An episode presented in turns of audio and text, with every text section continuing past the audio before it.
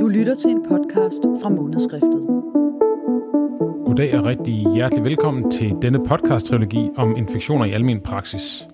Denne podcast er den sidste i serien og handler om resistensudviklingen. De to første handlede om henholdsvis luftvejs- og urinvejsinfektioner. Herover for mig har jeg igen praktiserende læge og professor ved afdeling for almen medicin i København, Lars Bjerrum. Velkommen igen. Tak skal du have, Christian. Jeg hedder Christian Føds og er special i almen medicin og redaktør ved Månedskriftet. Vi skal snakke her omkring noget med antibiotikaresistens. Hvis nu vi ikke gør noget ved den her udvikling, hvad er det så, vi står overfor? Hvad betyder det for os øh, som verdensborgere, at vi ikke, vi ikke har effektiv antibiotika? Ja, øh, skrækscenariet, det er jo en øjenåbner. Øh, jeg tror, det, det første skrækscenarie, det er den artikel, der kom øh, for få år siden af sundhedsøkonomen fra England, O'Neill, øh, som havde beregnet, hvad vil der ske, hvis vi skruer tiden frem til 2050 med hensyn til dødeligheden på grund af antibiotikaresistens. I dag dør der på verdensplan omkring 700.000 mennesker årligt på grund af infektioner med resistente bakterier. Og skruer man tiden frem og forudsætter, at udviklingen i antibiotikaresistens den fortsætter, det vil sige forbruget af antibiotika fortsætter, som det har set ud de sidste 15-20 år, så vil mortaliteten, altså dødeligheden af infektioner med resistente bakterier, øges til omkring 10 millioner per år. Og det bliver sådan øh, højeste enkeltårsag til død højere end cancersygdødeligheden. Og det er et dystert perspektiv, under forudsætning, at det fortsætter på samme måde, som det har gjort. Det er måske ikke noget, vi går og tænker på i dagligdagen, men effektive antibiotika, det ligger jo til grund for, at vi kan udføre ting, som vi tager for givet, for eksempel kirurgi. Ja, altså som du siger, det kan dels være øh, vigtigt at have behandlinger af de almindelige infektionssygdomme, også de alvorlige lungebetændelse for eksempel, som jo er en, en alvorlig trussel mod folkesundheden blandt de ældre og blandt spædbørnene. Hvis man ikke har effektive stoffer, så kan man ikke behandle de her infektioner. Øh, blodforgiftninger forårsaget af urinvejsinfektioner, som breder sig til nyrebækkenbetændelse og går over i blodet. Det er også en livstruende tilstand, som man ikke kan behandle, hvis man har infektioner forårsaget af resistente bakterier. Men, men det du var inde på, det er jo også ikke bare behandling af infektioner, men det er jo også, at man laver en masse moderne teknologi, hvor fundamentet er, at man har nogle effektive antibiotika, som, und, som man undgår, at der kommer infektion. For eksempel hele transplantationskirurgien er jo baseret på, at man har effektive antibiotika, fordi man giver store mængder steroid og immundeprimerende stoffer, øh, og der skal man så have antibiotika. Eller cancerkemoterapi, også et område, hvor antibiotika er helt vigtig. Præ, prænatal behandling. Altså rigtig mange områder i den moderne teknologi hviler på et fundament, der hedder effektiv antibiotika. Og hvis man ikke har det længere, så kan man faktisk heller ikke lave den moderne teknologi. Altså det, det, alt, alt moderne teknologi øh, bygger stort set på antibiotika, og spørgsmålet er, om hvis risikoen bliver så stor, at en øh, eventuelt infektion efter en knæalloplastik eller en hoftealloplastik, som man ikke kan behandle, øh, den er så stor, så tør man heller ikke gøre indgrebet. Så, så balancen øh, skal jo gerne være sådan, at der er større fordele end ulemper.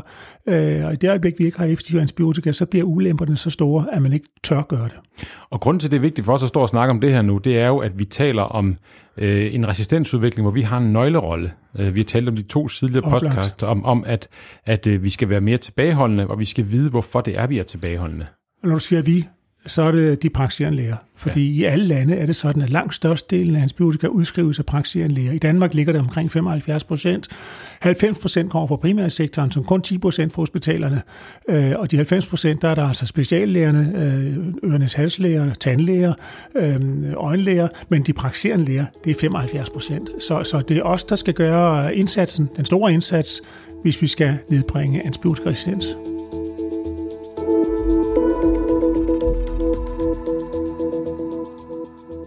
Da jeg startede med at interessere mig rigtig meget for det her, det ligger mere end 10 år siden, der sagde vi, det er omkring 25.000, der i Europa dør på det tidspunkt for 10 år siden. Det tal er nu så blevet justeret, så vi er oppe på 33.000. Det er det bedste skøn øh, i Europa, der dør af resistente bakterier. Øh, man kan sammenholde det med trafikdødeligheden. Trafikdødeligheden ligger på knap 30.000. Det gjorde den der for 10 år siden. Der var altså flere, der døde i trafikken, end der døde af resistente bakterier. Nu har, nu har de byttet plads. Øh, det er faktisk sådan, at resistente bakterier er en hyppigere dødsårsag end trafikdødelighed. Og det er tankevækkende, øh, at, øh, at det går den vej, også i Europa. Øh, der er store geografiske forskelle. I Europa er det jo sådan, at de, de lande, hvor der bruges mest antibiotika, der har man også den højeste forekomst af resistente bakterier. Og det er jo i Sydeuropa. Det er Spanien, det er Italien, det er Grækenland og til en vis grad Frankrig. Det er de store søndere med hensyn til brug af antibiotika, og det er også der, at resistente bakterier trives bedst. Hvorimod Norden, øh, Danmark, Sverige, Norge, øh, Holland, øh, England også, der er forbruget i Tyskland, det er ikke så højt. Og der har vi ikke de store problemer. Og der dør folk i Danmark, og der er også panresistente bakterier, som ikke lader sig påvirke af nogen som helst type af antibiotika, men det er i antal meget mindre, end det man kender fra Sydeuropa. Og en ting er jo, at man sådan kan glæde sig over, at resistens måske ikke er så stort problem i Danmark, som det er i andre lande. Men i virkeligheden, i den her globaliserede verden, vi har, så kan det også være et problem for os, at der i andre lande opstår multiresistens. Jamen, der er ingen øh, af de her bakterier, som respekterer landegrænser. Så når vi tager med fly, og det gør vi jo, når vi ikke lige er i coronatiden, så tager vi jo så tager vi til Asien, vi tager til Gran Canaria, og vi har også turister, der kommer hertil. Så vi, øh, på den måde, så bliver bakterierne overført fra det ene land til det andet. Og en, en, en person, der har fået en pneumoni, en lungebetændelse, bragt med hjem fra Spanien, kan jo godt være de her mere resistente pneumokokker, og dermed ikke øh, følsomme på penicillin, som vi kender det her hjemmefra. Så det er, altså, det er ikke nok, at vi i Danmark har et lavt forbrug og en lav resistens, fordi vi øh, skal samordne vores indsats med, øh, med resten af verden. Ja, man kan sige lige nu, så øh, er det jo øh, meget apropos, hvad der sker ude i verden med den her coronapandemi, vi har fået, som er jo egentlig også er et udtryk for, hvor hurtigt det lige pludselig kan gå ja. øh, med smitten. Corona kom jo fra den ene dag til den anden stort set, ikke som lyn fra en klar himmel, og bredt som med lynets hast øh, fra Kina startede det, og så kom jo til Europa og ja, hele verden, ikke? det er overalt, i løbet af ganske kort tid. Øh, og der er gjort en kæmpe indsats. Øh, vi var måske ikke lige hurtigt nok i starten, men det har vi jo så lært af. Så, så øhm, øh, der er også øh, en stor dødelighed. Der, jeg tror, det er omkring 700.000, der er bare i år døde på grund af coronainfektion. Hvis vi skal sammenligne med antibiotikaresistens, det kan være relevant nok, så øh, har vi jo fået øjnene op for, at infektionssygdomme alligevel er noget, som faktisk også er en stor risiko på verdensplan, øh, og at, at vi skal være meget opmærksom på øh, højere hygiejne øh, for at undgå øh, smittespredning. Men antibiotikaresistens, det er jo ikke noget, der kommer som lyn fra en klar himmel. Vi har kendt til det, ja faktisk øh, Alexander Fleming, øh, da han modtog øh, Nobelprisen, øh, efter 2. verdenskrig, der sagde han, der kan komme en dag, hvor penicillin ikke virker længere. Han du, må lige, ikke. du må lige fortælle, hvem Alexander Fleming var. Alexander Fleming var jo den, den person, han er jo mikrobiolog i London, som opdagede, at penicillinsvampen, som var kommet ind af et vindue, øh, mens han var på sommerferie inde i hans laboratorium, den penicillinsvampen satte sig ind på en agarplade og hæmmede bakterievæksten. Og der er vi cirka i 28, var det sådan, det var? I 28, ja. 1928. Så der gjorde han opdagelsen og skrev en kasuistik om det i British Medical Journal, øh, og der gik bare rigtig mange år, før man fandt frem til at bruge dette stof, penicillinsvampen, som et effektivt middel mod infektioner. Det var først i 43, altså under 2. verdenskrig, hvor det blev øh, markedsført. Det var faktisk Løvens Kemiske Fabrik, et dansk firma, som jo var på banen her, øhm, og det blev brugt, og det blev en, et, man kaldte det et mirakelmiddel, for allerede dengang under, under krigen kunne man se, at soldaterne, som havde skudsår, og som jo dør af deres infektioner på grund af skudsårene, de kunne blive behandlet og komme hjem, øh, eller komme videre, kæmpe videre i fronten. De kunne blive øh, helbredt for deres øh, infektioner. Så det var en, en helt epokegørende opdagelse.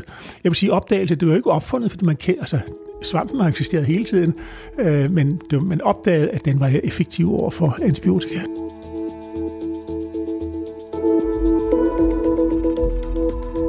Det var jo sådan, før at man havde effektiv penicillin, så døde folk jo i deres bedste alder af ja. lungebetændelser. Ja, altså en, en lungebetændelse øh, i værste situation pneumokokker, den mest aggressive bakterie til lungebetændelse, som går hen og måske sætter sig i blodbanen, har en dødelighed på omkring 90 procent.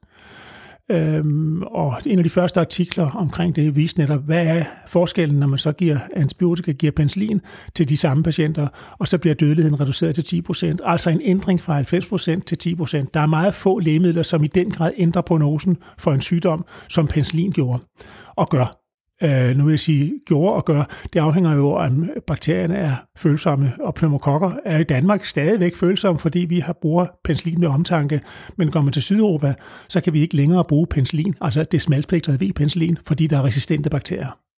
Og i Danmark bliver vi, er vi lige gode til at bruge penicillin med omtanke, eller sker der også en udvikling i Danmark, hvor vi begynder at bruge mere øh, penicillin, eller kan du sige noget om os danske læger? Ja, vi, vi, følger jo, vi har jo noget helt epokegørende, kan man sige, i Danmark, der hedder Danmap, hvor vi hvert eneste år registrerer, hvor meget antibiotika er der brugt til de forskellige typer, øh, og hvordan er resistensudviklingen, så vi meget, følge, meget nøje kan følge sammenhængen mellem forbrug og resistensudvikling.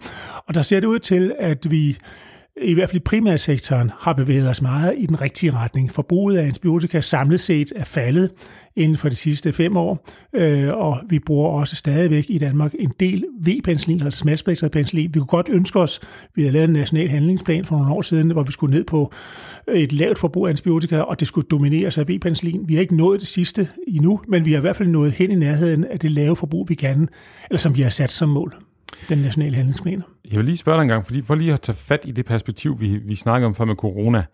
Vi har set en, øh, en, øh, en virus, der i løbet af no time er blevet til en pandemi og har lagt verden ned. Kunne man forestille sig med det skrækscenarie, altså når, når det kan udbredes så hurtigt, kan man så forestille sig, at man en dag måske har en multiresistent pneumokok, der opstår i, i langt væk fra Danmark, udbredes med samme hastighed? Ja, jeg ved ikke. Altså, det, i hvert fald, at den kan udbredes. Det har vi set eksempler på, at, at uh, resistente pneumokokker har kommet til Island, hvor der, hvor der var fuld følsomhed. I løbet af ganske kort tid, så var der faktisk et stort problem, at man ikke kunne behandle lungebetændelser, og det gik ret stærkt. Men hvor stærkt det vil gå øh, med de multiresistente, vi har jo kendt dem i en del år i Asien, øh, og de bliver bragt hjem, men, men mere eller mindre omfang, afhængig af, øh, hvor man har været osv. Men, men jeg tænker ikke, det vil gå helt så stærkt som ved covid-smittespredningen, øh, fordi det er en virusinfektion, som breder sig overvejende med dråbeinfektion, og, og det er gået lynstærkt. Jeg tænker ikke helt i jeg tænker, jeg tænker antibiotikaresistens som noget, som kommer gradvis, og hvor vi har bedre mulighed for at forberede os på de ting, vi skal gøre for at undgå, at det her bliver en verdens øh, epidemi af antibiotikaresistens. Og der er rigtig meget, vi kan gøre her i forberedelsen, og vi har lært meget Omkring, omkring hygiejne specielt øh, har vi jo kunne se, at øh, forekomsten af infektioner i vores område, primærsektoren, det er jo faldet betydeligt øh, ved den indsats, der bliver gjort nu her med mundbind, og specielt håndvask. Det er den håndvasken, den allervigtigste ting her, så vi ikke bærer smitten videre. Og det har jo indflydelse på også de andre infektioner, øh, vi ser blandt befolkningen i primærsektoren. Så, så øh, en hygiejnisk indsats har rigtig stor betydning. Men der er andre ting, man også kan gøre mod, det kommer vi skal tilbage til senere, mod at dæmme op om antibiotikaresistens.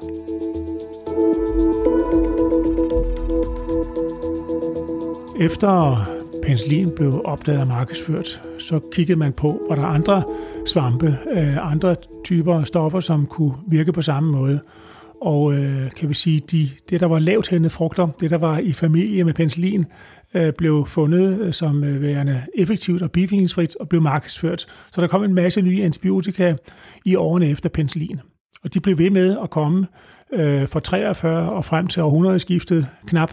Men de sidste 30 år, vil sige, der er faktisk ikke kommet nye effektive stoffer inden for primærsektoren, og det er meget begrænset, hvad der er kommet inden for sekundærsektoren til behandling af infektioner. Hvordan kan det være? Jamen, det er jo ikke den... Altså, historien har lært os, at hver eneste gang, der er kommet et nyt antibiotikum på markedet, så har bakterierne været smartere og udviklet resistens inden for et halvt år. Øh, så det nye stof ikke er, den, har ikke den samme virksomhed, som den havde længere. Og det er jo medicinalfirmaerne, der skal sætte ressourcer ind for at investere i ny forskning og frembringe nye antibiotika. Og hvis de ikke ser, at der er penge på sigt, fordi der kommer resistens. Og i øvrigt er det kortvarige behandlinger. Det er jo ikke som at behandle et blodtryksforholdelse eller andre kroniske sygdomme, hvor det er livslange behandlinger. Det her det er korte kurer, så er der simpelthen ikke øh, økonomi til, øh, til at forske øh, og udvikle nye antibiotika. Så det er en af grundene, men det er måske heller ikke, man kan sige, hvis der var virkelig effektive stoffer, så var det jo en god vej at gå, men, men, men vi skal gøre nogle andre indsatser, end at tænke på, at nye stoffer kan redde os fra antibiotikaresistens.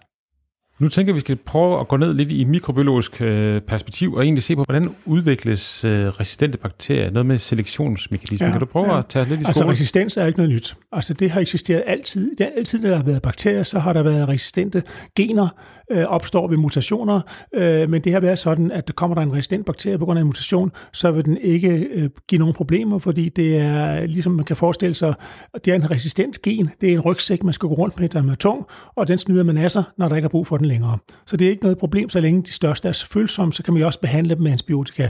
Men hvis det sker sådan, at man bruger meget antibiotika, så er det sådan, at så alle de følsomme bakterier, de bliver jo dræbt, og de resistente får bedre muligheder for at overleve. Det vi kalder en selektionsmekanisme.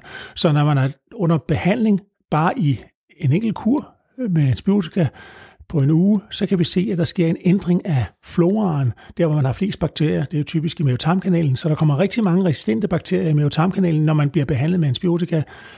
Det sker der ikke særlig meget ved. Man mærker ikke noget til det. øh, det går over igen. Men går man hen og får for eksempel en, skal vi sige en urininfektion, det er jo typisk bakterier fra ens egen mavetarmkanal, som går hen og sætter sig de forkerte steder med så må sige urinvejene, og der er kommet resistente bakterier på grund af, en, på grund af tidligere antibiotikabehandling, ja, så kan man jo faktisk ved risikere, at det er resistente bakterier. Så det sker under en almindelig antibiotikakur, der kommer resistens, men det går tilbage igen, fordi øh, resistente bakterier, skal vi sige, de gider ikke være resistente længere, de har ikke grund til det, så øh, det bliver igen de følsomme, der kommer til at dominere, hvis man ikke er under tryk med antibiotika. Så hvis jeg har kunne bære rundt på en, øh, en resistent bakterie, så på et eller andet tidspunkt, så vil den teoretisk set forsvinde, fordi ja, det, er for, det er for krævende det, at være... Det, jeg tror, vi alle sammen går rundt med resistente bakterier, men den er ikke, det er ikke, de dominerer ikke, så det spiller ikke nogen rolle.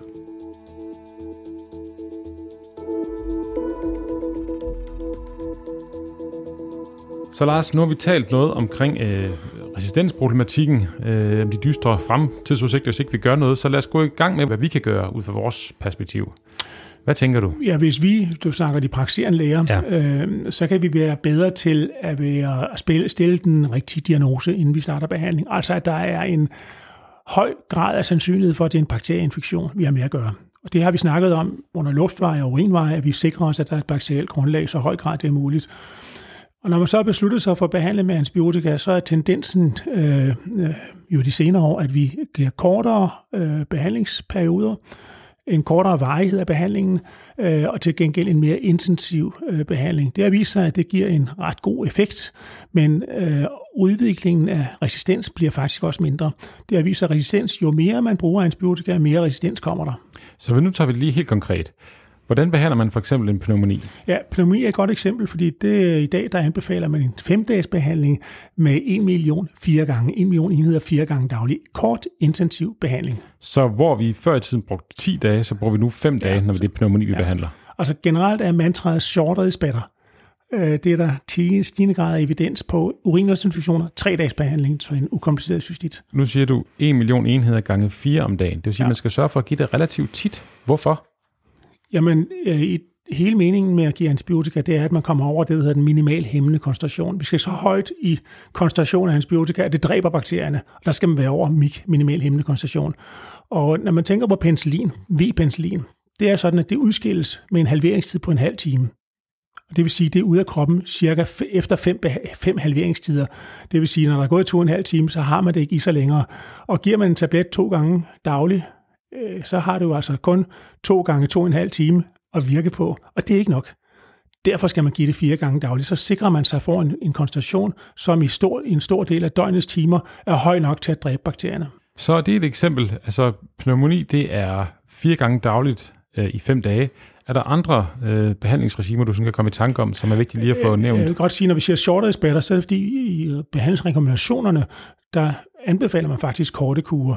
Men, men jeg vil også komme ind på for eksempel biulbetændelse. I DSM's vejledning anbefaler vi en uges behandling med, med V-penicillin. Øhm, der er det jo sådan, at man er jo ikke 100% sikker, selvom man starter antibiotibehandling på at en bakterieinfektion.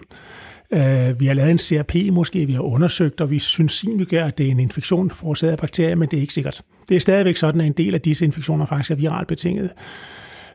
Og der kan man godt forestille sig, at øh, en patient ringer efter nogle dage, øh, og var i konstationen, øh, og siger, nu går det egentlig bedre, doktor.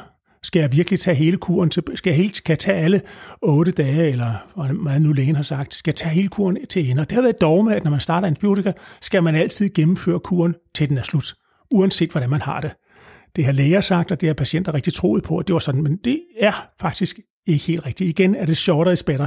Hvis man har det bedre, symptomerne på infektionen er overstået, så er der ingen grund til at blive ved. Så sandsynligheden er, hvis patienten ringer efter nogle dage og siger, nu har jeg det bedre, eller man beder patienten om at komme, og det viser sig, at det går meget bedre, så er mit budskab, så stop dog behandlingen, fordi kort behandling, øh, mest sandsynligt, øh, jo, altså når, når det går bedre efter få dage, så er det mest sandsynligt, at det faktisk slet ikke var nogen bakteriel infektion. Så lad os lige høre her, hvis nu for eksempel... Øh vi tager en pneumoni, og vi har en patient, som måske efter tre dage har det rigtig godt på antibiotika. Skal vi så stoppe antibiotika efter tre dage? Ja, nu, pneumoni er jo den sværeste af alle infektioner, øh, men, men, så i princippet ja. Men, men det, altså, pneumoni er, er den sværeste og den farligste og alvorligste, og fem dage er stadigvæk en relativt kort behandling. Så den lader vi være? Så jeg synes, den skal vi lære. Men de øvre luftvejsinfektioner, som jo er relativt harmløse, Øh, der, vil jeg, der vil jeg sige, hvis man har det bedre, så symptomerne er gået væk, så vil jeg stoppe. Nu er der en ting, jeg lige stussede over. Hvorfor skal man egentlig behandle en sinuit i syv dage og en pneumoni i fem dage? Ja, det kan jeg godt forstå, du spørger om. Altså, vi, de her rekommendationer hviler på den evidens, der nu findes fra litteraturen. Og der har man altså undersøgelser, som viser, at en syvdages behandling, den er bedre. Øh, og så, så vi må ligesom basere det på den litteratur, der findes. Men jeg synes, det er et relevant spørgsmål at stille. Og det kan godt være, jeg tænker, at i fremtiden, så kan det også være, at man korter behandlingen af en sinuit. Så. Men det vi så kan sige her, det er, at, at hvis nu vi behandler en sinuit med syv dages øh, øh, penicillin, så kan vi sige til patienten, hvis du viser sig, at du får det eklatant bedre øh, fjerde dag, så må du så gerne stoppe. Så må du gerne stoppe, ja. Ja. Eller rettere sagt, øh, en mor øh, ringer og siger, at det er simpelthen så svært at få det her penicillin. V-penicillin, det smager ikke godt. Børnene spytter det ud og vil ikke have det. Det er en kamp at få det i dem. Og hvis hun ringer og siger, nu kan jeg, altså, jeg kan simpelthen ikke få de lille Peter længere. Så i stedet for at sige, kæmp videre, eller skift til noget andet, der smager bedre, amoxilin, det smager karamel. Men lad være med det. Hvis barnet har det bedre, så er øh, det sådan set budskabet er, så er det måske ikke så nødvendigt, at du bliver ved. Ja, for nu taler du lige præcis ind i den dagligdag, som vi kender mm. i praksis, mm. at man skifter til måske mere bredspektret, fordi det, det, barnet sker. bedre kan lide det. Ja. Øh, og noget andet, jeg synes, vi lige skal prøve at genbesøge, vi talte om tidligere, det er det her med patientens øh, demand. Hvis du skal sætte nogle hvad betyder det egentlig for os som læger, at vi har en patient, som vi oplever, det her, det vil jeg så rigtig gerne have en antibiotika, så jeg kan komme på arbejde igen? Ja, altså det, det viser sig, at det betyder rigtig meget i lægens beslutning om behandling, hvilket pres han oplever, som patienterne kommer med. Nu siger jeg, hvilket pres patient, lægen oplever, og det er jo så lægens oplevelse på baggrund af den kommunikation, lægen og patienten har haft. Øh, der er undersøgelser, der viser, at når læger oplever et pres, og man så spørger patienterne, så var det faktisk slet ikke det, de ønskede. De ønskede en grundig undersøgelse. Øhm, en, en, en engelsk undersøgelse, som kom for nogle år siden, hvor man intervenerede ved at sige, vi, bed, vi prøver at tilbyde bedre kommunikation, give, sende lægerne på kurs i kommunikation. I den ene gruppe og i den anden gruppe gav man et nyt point of care test apparat, det var CRP, og så sammenligner man, hvad der kom ud af det, og viser sig, at bedre kommunikation, altså interventionen med kommunikation, virkede lige så godt i at sætte forbruget ned af antibiotika, som at give dem et point of care test. Og gjorde man begge ting samtidig, så fik man et dobbelt ud af det. Så kommunikationen er rigtig vigtig, og det er rigtig vigtigt at, at gøre sig klart, at det er jo ikke sikkert, at patienten faktisk kommer for at få et antibiotika, eller give antibiotika til barnet. Øh, det er godt at spørge ud om, hvad er dine forventninger øh, når du kommer til mig i dag. Og det er måske slet ikke det, der er forventningerne. Forventningerne er at få en grundig undersøgelse, fordi moren er bekymret for, hvad det her er for noget. En lille tanke herfra kunne være, at når det ellers ikke er coronatider, så har vi jo tit i praksis organiseret det sådan, at øh, alle akutte infektioner, de får lige den sidste time inden frokost, hvor vi, hvor vi har 10 minutters tid, og så kører det igennem. Og jeg ved ikke, om det kan være sådan, at man så måske nogle gange ikke får gjort sit sædvanlige arbejde med at spørge ind til frygt og forventninger, eller sådan noget, når man sidder for, for, hvad hedder det, øh, for de her patienttyper. Men, men mange vil nok betragte de her infektioner sådan lidt hurtige, akutte øh, konstationer, som øh, den kan man lige mølle igennem. Og det er jo rigtig vigtigt stadigvæk at spørge ind til forventningerne, så man giver den rigtige beslutning. Der er to beslutninger, man skal tage. Det eneste, det vigtigste, det er beslutningen om at give antibiotika i det hele taget. Det er den vigtigste beslutning. Den næste, det er så, når man har taget beslutningen om at give det, hvad skal man så give? Det er knap så vigtigt, men begge ting er vigtige. De smalspektrede har jo den øh, evne, at de ikke slår så mange bakterier ihjel. De virker jo kun på dem, det er derfor, det hedder smalspektret.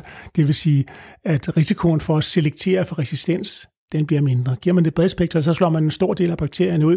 Mange patienter, som har taget bredspektret, kan jo fortælle om, de har mærket det på mavetarmkanalen, fordi symptomerne i form af diarré, måske kvalme og opkastninger, som jo er en bivirkning til antibiotikabehandling, den kommer meget mere ved de bredspektrede end ved de smalspektrede.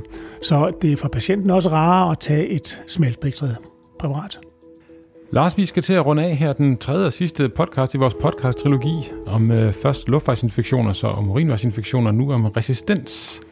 Hvis nu man interesserer sig for det her emne med resistens og gerne vil vide noget mere, hvad, hvor skal man så gå hen og læse? Ja, man kan jo læse øh, de vejledninger, som ligger på DSAM's hjemmeside omkring håndtering af de forskellige infektioner. Øh, der findes også en på Serum Instituttet en udmærket hjemmeside om antibiotikaresistens, hvor man kan gøre sig klog i det. Øh, så altså, man kan næsten ikke åbne en avis i dag, uden der står et eller andet om den stigende risiko på grund af en, en resistens. Så jeg tror, at alle danskere i hvert fald er klar over problemet. Lars, du skal have tusind tak, fordi du er med til det her. Selv tak. Ha' en rigtig god dag. I lige måde.